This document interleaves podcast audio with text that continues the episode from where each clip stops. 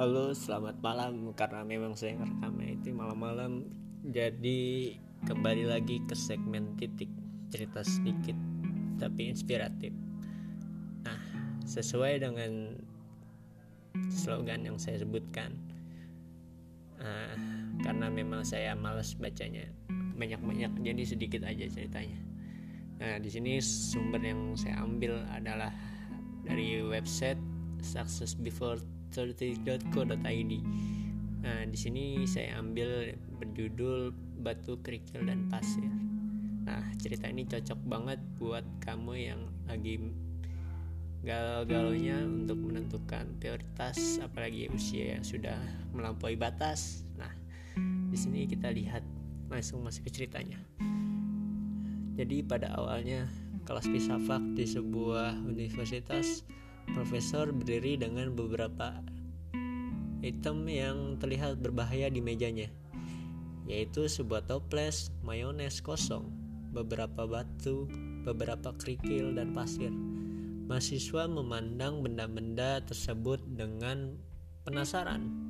Mereka bertanya-tanya apa yang ingin profesor itu lakukan dan mencoba untuk menebak-nebak demonstrasi apa yang terjadi tanpa mengucapkan sepatah kata pun, profesor mulai meletakkan batu-batu kecil ke dalam toples mayonnaise satu persatu. Para siswa pun bingung, namun profesor tidak memberikan penjelasan terlebih dahulu. Setelah batu-batu itu sampai ke leher tabung, profesor berbicara untuk pertama kalinya hari itu.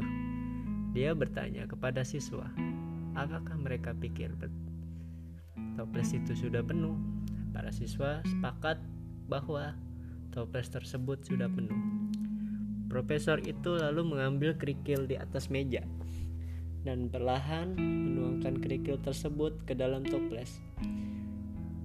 Kerikil tersebut memenuhi celah di antara batu-batu besar.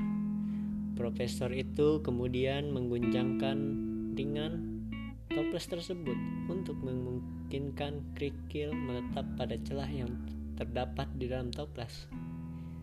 Ia kemudian kembali bertanya kepada siswa, apakah toples itu sudah penuh?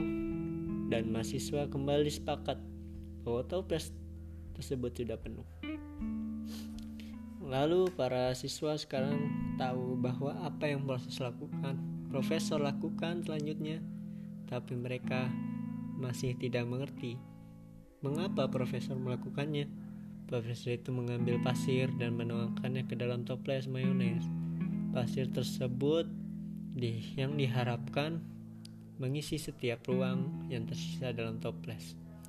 Profesor untuk terakhir kalinya berkata kepada murid-muridnya, apakah toples itu sudah penuh? Dan jawabannya adalah sekali lagi, iya. Profesor itu kemudian menjelaskan bahwa toples Mayones adalah analogi untuk kehidupan. Dia menyamakan batu dalam hal yang paling penting dalam kehidupan, yaitu kesehatan pasangan Anda, anak-anak Anda, dan semua hal yang membuat hidup yang lengkap. Dia kemudian membandingkan kerikil untuk hal-hal yang membuat hidup Anda nyaman, seperti pekerjaan Anda, rumah Anda, dan mobil Anda. Akhirnya ia menjelaskan pasir adalah hal-hal kecil yang tidak terlalu penting dalam hidup Anda. Profesor menjelaskan, menempatkan pasir terlebih dahulu di toples akan menyebabkan tidak ada ruang untuk batu atau kerikil. Kemudian pula mengacaukan hidup Anda dengan hal-hal kecil akan menyebabkan Anda tidak memiliki ruang untuk hal-hal besar yang benar-benar berharga. Nah, jadi itu ceritanya untuk pesan moral yang bisa Anda dapatkan adalah perhatian segala sesuatu yang penting demi kehidupan yang penuh dengan kebahagiaan. Luangkan waktu untuk bersama dengan anak-anak dan pasangan Anda. Kalau yang punya, selesaikan pekerjaan Anda ketika Anda berada di kantor. Jangan saat Anda sedang berkumpul dengan keluarga.